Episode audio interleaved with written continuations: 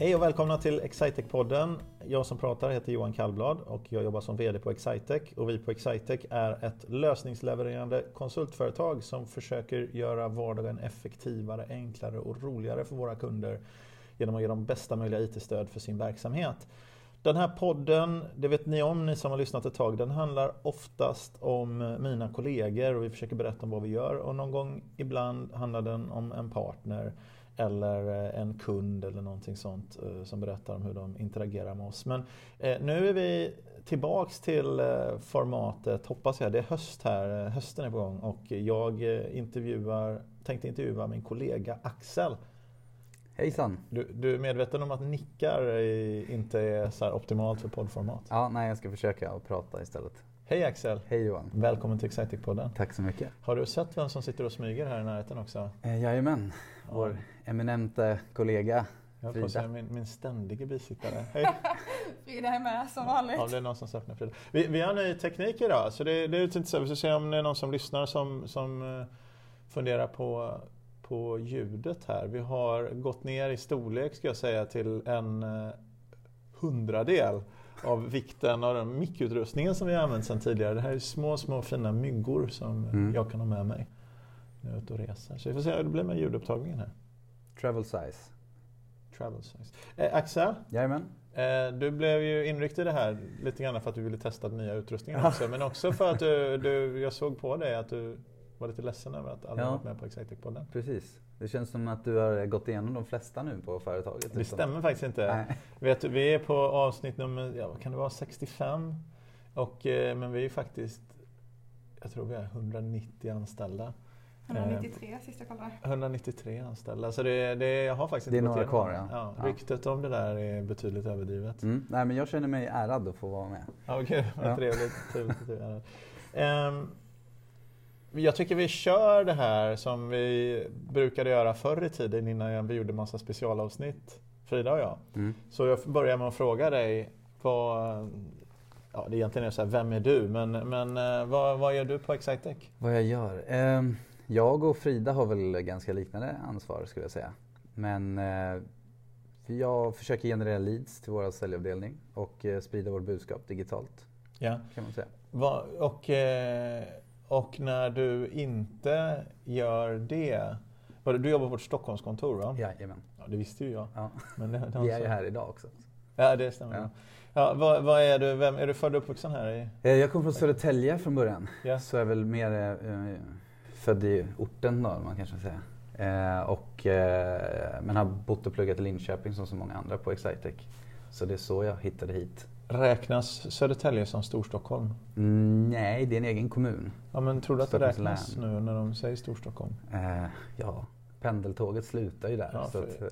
Jag har nämligen upptäckt, då Alingsås som jag är uppvuxen i, har jag, har jag upptäckt när jag googlade på det här att Alingsås ingår i Storgöteborg.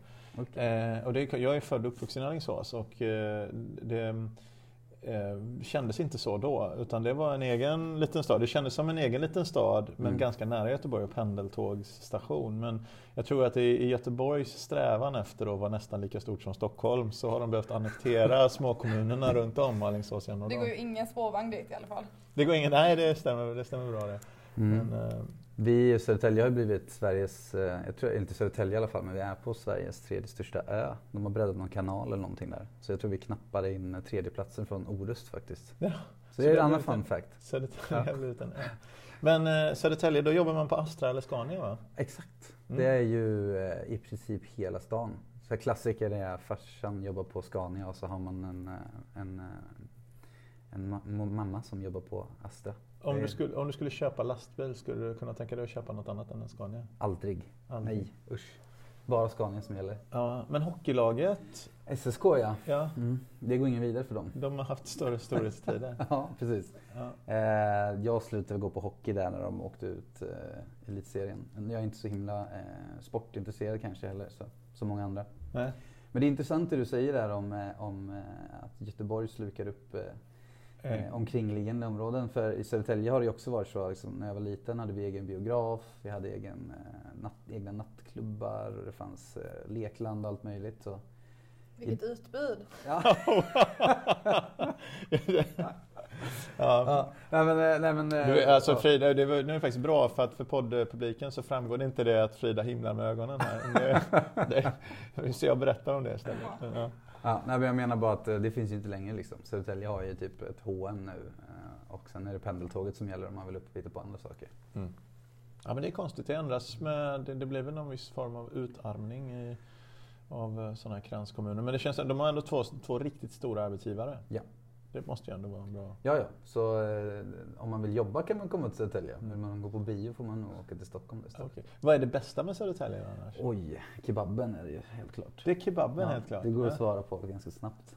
Den är oslagbar. Ja, vad, är, vad, vad, vad utmärker en Södertälje-kebab? En Södertälje-kebab är... För det första är den billig. I Stockholm så kostar en kebab hundra spänn, liksom, minst, ja, skulle jag säga. Okay. Och i Södertälje ligger de ju... betydligt lägre. Ja, typ. Ja, men typ runt sextio spänn, skulle ah, jag säga. Okay. Ja, det, det, är det är en schysst kebab. Ja. Ja. Sen är det ju alltid gyros oftast. Alltid, oftast så är det samma mening där. Men det är oftast gyros i alla fall. Eh, alltså, sen, bet- är det bättre kvalitet på köttet då? Eller? Alltså jag, jag tycker det är godare. Mm. Eh, men det är mycket, alltså det är mycket kristna eh, kebabställen liksom, och då kan man äta gris och då är det mycket gyros istället. Och jag tycker det tar kebaben till en annan nivå. Ja. Ehm, sen är det ju också så att det finns väldigt många kebabställen i Södertälje. Så de har, ja, liksom under åren kämpat och den, liksom, enligt eh, Darwins lag så har väl de bästa överlevt. Det, det var intressant för att jag, för det första, jag hade aldrig kunnat gissa att det här var det som var det bästa med Södertälje. eh, och, och först så var det så att jag nästan fick intrycket att det känns lite litet kanske, om det är det bästa som, som skäl att flytta någonstans. Men då känner jag ändå att det kanske också är så att det finns en värld här som inte jag, för jag har lite gärna sett kebab kanske som en bulkprodukt, men så är det kanske på andra ställen, men inte i Södertälje. Nej, precis. Jag skulle säga att det är en av våra starka exporter. Mm. Ja. Förutom Astra och Scania så åker man till Södertälje för att käka kebab. Vi försöker ju vara väldigt obundna kring allting, faktiskt egentligen även det politiska och det vi liksom, och livet och, och det religiösa och allt sånt där, utan vi säger mer att man ska verka och ta ansvar i den kontext man är liksom, och göra sin del av, av jobbet och sådär. Men du vill ändå rekommendera alltså, kristna kebabställen är det som det, det är nog så nära religions, ja, det... religionsrekommendation vi har kommit på den här podden. Det kanske blev kontentan eh, av det hela. Ja, ja. Okay.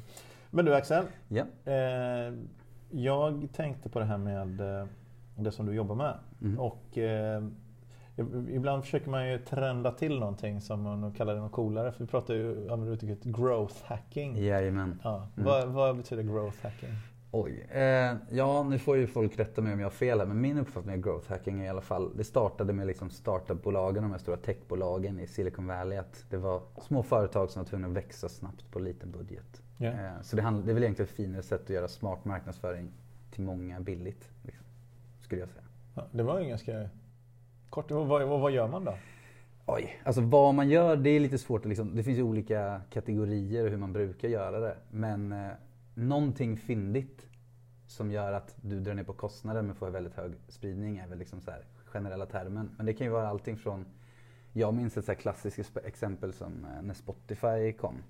Så var det, du var tvungen att få en invite, mm, för att få ta del av den här plattformen som anses för gratis. Yeah. Det är ju så här smart sätt att folk känner sig...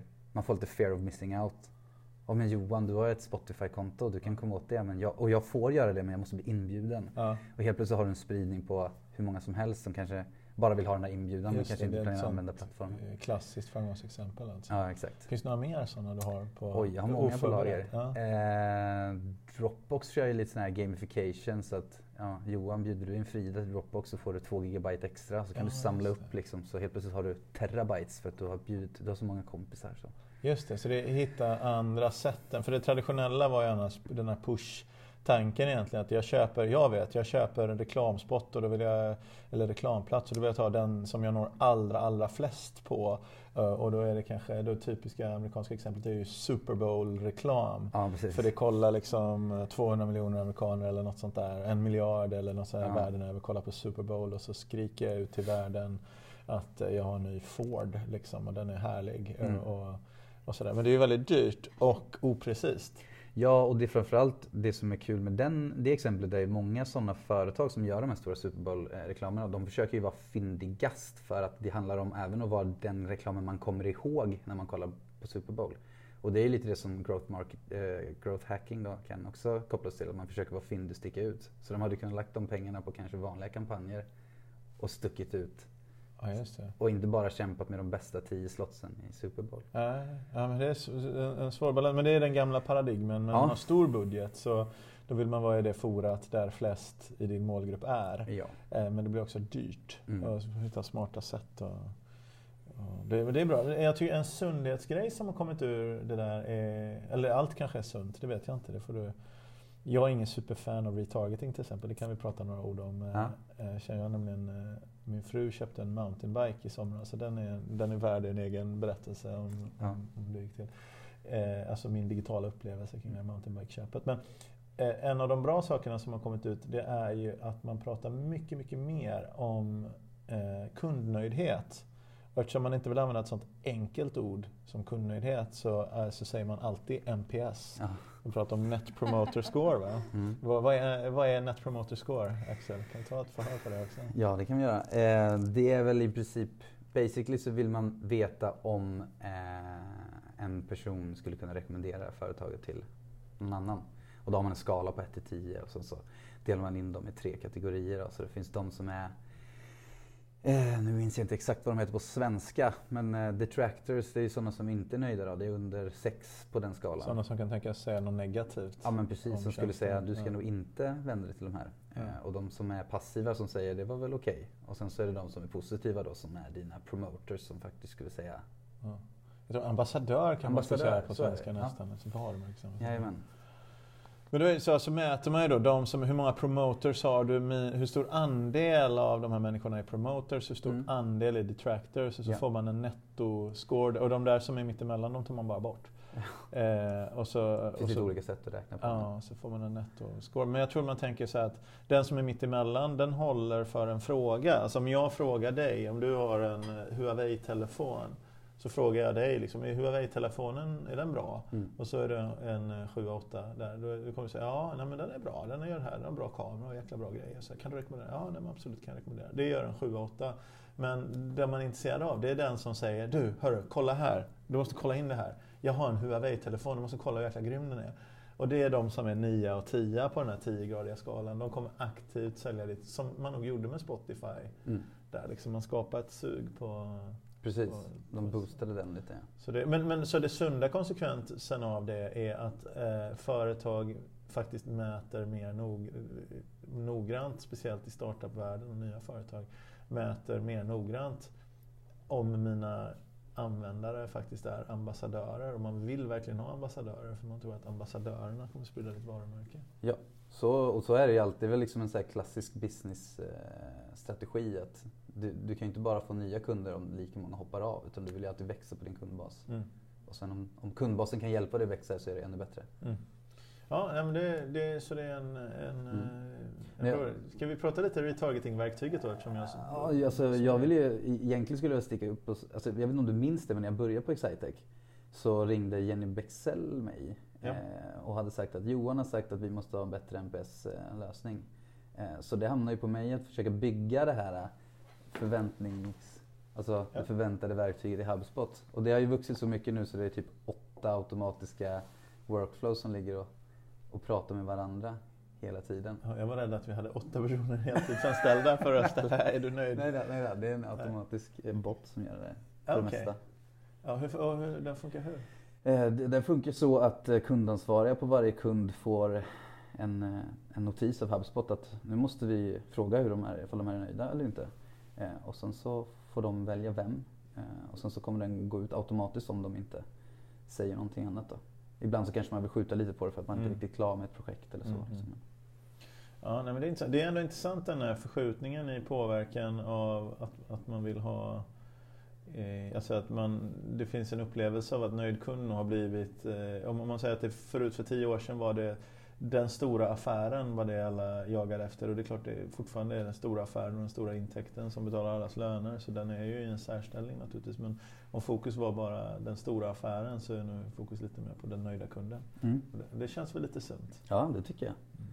Annars tror jag mycket av de här growth... Eller vi kan prata lite till om growth hacking. Har ja. du något mer på growth hacking? Vill du ha lite mer roliga exempel där? Ja, tänker jag. Det. Det finns ju en ro... Och det är lite något som du och Frida har hållit på med. Det är ju de här lite så här virala videospridningen man kan köra. För det är ju ganska billigt att spela in en vd som gör någonting kul på en mobil. Och sen så sprider det i sociala medier. Och det finns ju många... Shave for dollar vet jag har en så här bra video när det är någon... Jag vet inte om det är vdn, men det är någon som springer runt på deras lager. Och, och, och, ja, men i princip vill du köpa en Gillette rakapparat för tjugo dollar eh, där nitton går till Federer. Mm. Eh, eller vill du köpa ett bra rakapparat för en dollar yeah. utan att Federer står där. Och så står han själv och viftar med ett tennisrack och missar lite tennisbollar. Så han har kul. yeah. ja, och det är en sån här fyndig viralgrej. Den fick ju liksom jättespridning för att den var väldigt on, liksom on point och väldigt fyndig. Yeah. Ja, så, så det, det här syftar ju annars då att med en vd som spelar in saker. Vi, vi har gjort en, jag och Frida tänkte faktiskt spela in en liten uppföljningsvideo om vår lilla videokampanj som vi har gjort tillsammans. Ja. Men vad, vad, eller hur Frida? Det ska vi göra. Ja. Um, vi har ju försökt vrida om lite det som jag pratar om. Jag såg till exempel så här, vdar som gör lustiga saker, jag är ju vd. Jag såg, det var i, sommar, i somras. Så var det många vdar som badade i klädda kostym för att visa att nu är jag ju väldigt ledig här och kolla vad härlig jag är. Eh, och jag funderade ett tag på om jag också skulle bada i klädd kostym. Men det funkar, det, det flyter ju inte så riktigt för mig. Pun intended. Eh, för jag är ju från Alingsås va? Och från, jag är från Västergötland liksom. Jag vill... Eh, Och där badar man alltid i kostym. Nej, men det är så här, Missouri, I'm from Missouri, show me the beef. Liksom. Jag, vill, jag tror på det när jag ser det. Ja. Liksom, och jag tror på, och jag är så snå, du vet hur det är med smålänningen och, och västgöten, den historien har alla hört. Att det, när smålänningen frågar, vad kostar det i slutet på, på alla, i alla sammanhang, liksom, så, frågar, så säger västgöten, kostar det något? Eh, för att det är liksom, vi, vi är ännu snålare än, än smålänningarna. Så jag skulle aldrig bada i en kostym för jag, jag tror. tror att då måste jag antingen kema den eller köpa en ny. Och det är inte, inte så vi rullar i Västergötland. Nej. Men, eh, så poängen är, vad, om jag till exempel är, för att hänga ut någon som verkligen gjorde det här. Om jag är vd på Allsell eh, så säljer jag V A-kopplingar och grejer som används av rörmokare och så vidare. Nu är det lite speciellt för Allsell, det är så väldigt välkänt. Men om jag då badar, eh, hur stöttar det min affär? Ja, men som jag förstod det nu så var det ändå lite så här viralt fenomen. Så man hakar på någonting som redan har lite traction. Så det blir ju så här, ja men det här, det här känner jag igen, det här gör andra. Så du får ju en, du, du, du tappar ju in på något intresse som redan finns. Men eh, att bara gå och bada och vara lite tokig så där kanske inte skapar den här virala. Så man kanske inte bara ska hoppa i spat direkt. Liksom. Men det kan ju för Allsell är så väldigt stora. Så det kan ju vara en poäng i det. För det kan ju vara att vi, vi visar att vi inte bara stora, vi är lite härliga. Vi människor vi också. Ja, det, det är sant. Absolut. Nej, alltså där, det är ju alltid bäst att koppla ut verksamheten skulle jag säga. Som i det här fallet när de är lite roliga och gör sig lustiga eh, med tennisracken. Så handlar det ju inte om att han bara är dålig på tennis. Utan du gör ju en rolig poäng med det. Eh, som verkligen liksom går hem. Ja, precis. Mm.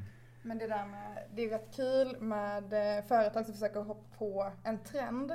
Vi har ju något resebolag, behöver inte outa något, som hoppade på katttrenden.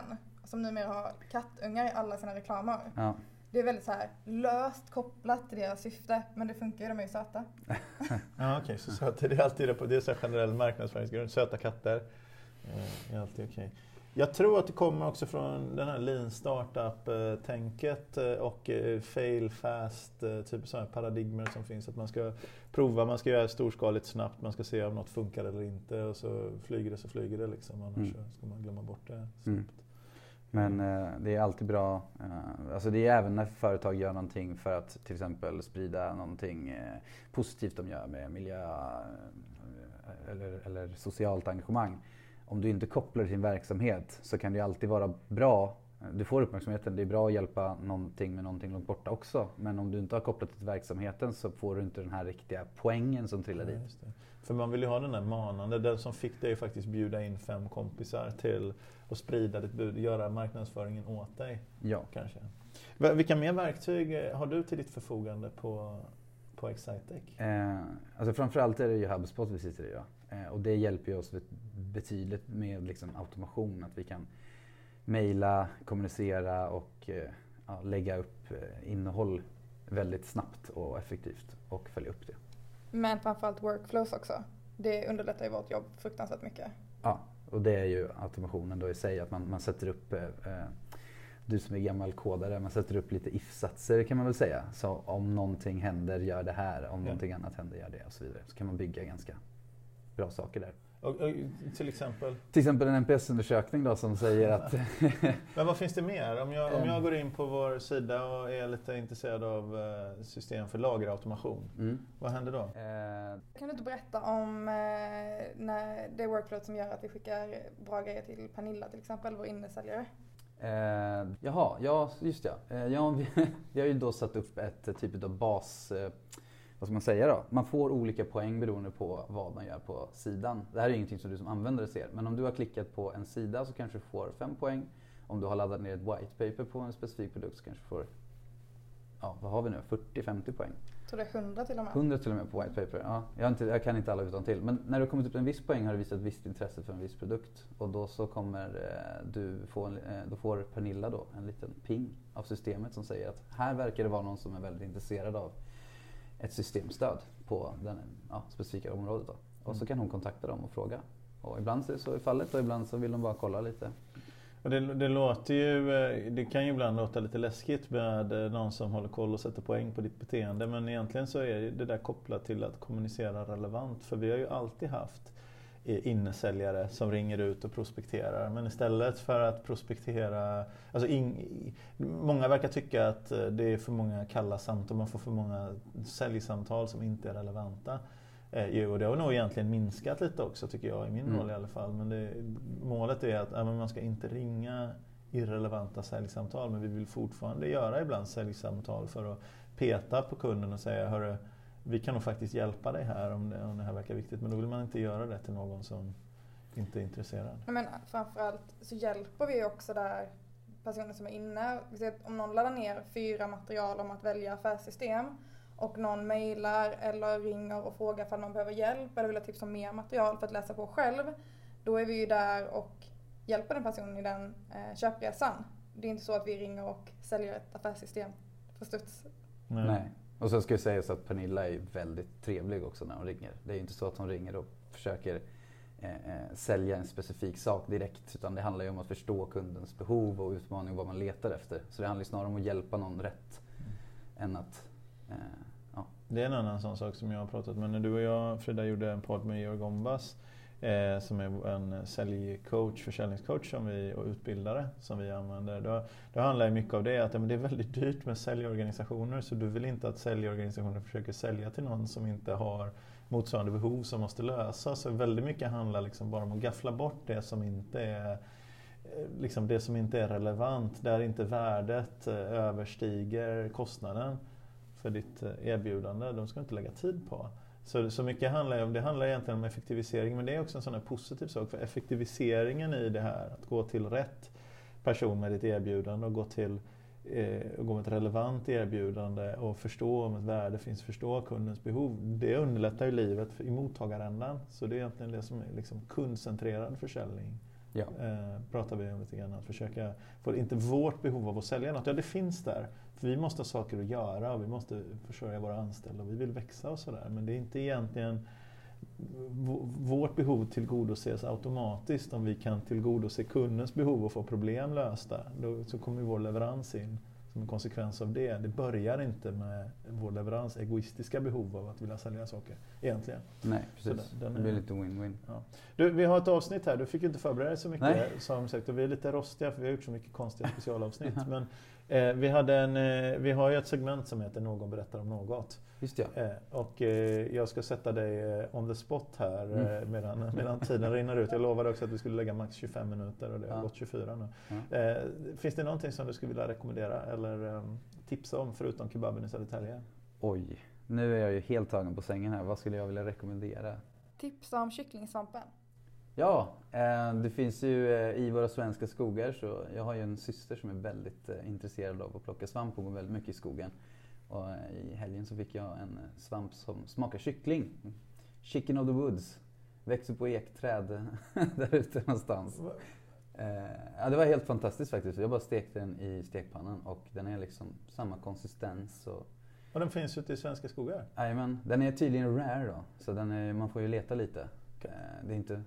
Och man får gärna ha med sig en svampbok och vi... Ja just det, ja, vi, precis. Vi plocka inte, plocka inte vilken svamp som helst som du hittar ute, utan kolla med någon expert först. Men det finns i alla fall till alla vegetarianer. Ska vi, kan du lägga ut, för när vi publicerar det här, det här poddavsnittet, kan du lägga ut en länk till någon Wikipedia-grej eller någonting där så man hittar rätt svamp här? Så du inte bara... Jag lovar att skicka en bild så kan du få...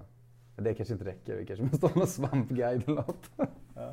Men så ja. svamp som smakar kyckling alltså, det Jajamän. finns i svenska skogarna. Och som vanligt med vår fantastiska allemansrätt här så är det väl till och med i regel gratis. Eh, ja, dock så finns det ju någonting i allemansrätten som säger att om det växer på träd så får du inte plocka det, tror jag. Så då får du kanske kolla som äger trädet först då. Ja, för okay. den, den växer på träd den här svampen tydligen. Ja, okej. Okay. Ja, ah, okej, okay. Så en del mer frågor än svar här egentligen. Ja, ah, jag är ledsen, men det är faktiskt lite för att jag inte hann förbereda mig nu då. På... Ja. Men eh, tack så mycket för att du ville vara med på det här avsnittet. Ja, tack själv för att du kom med.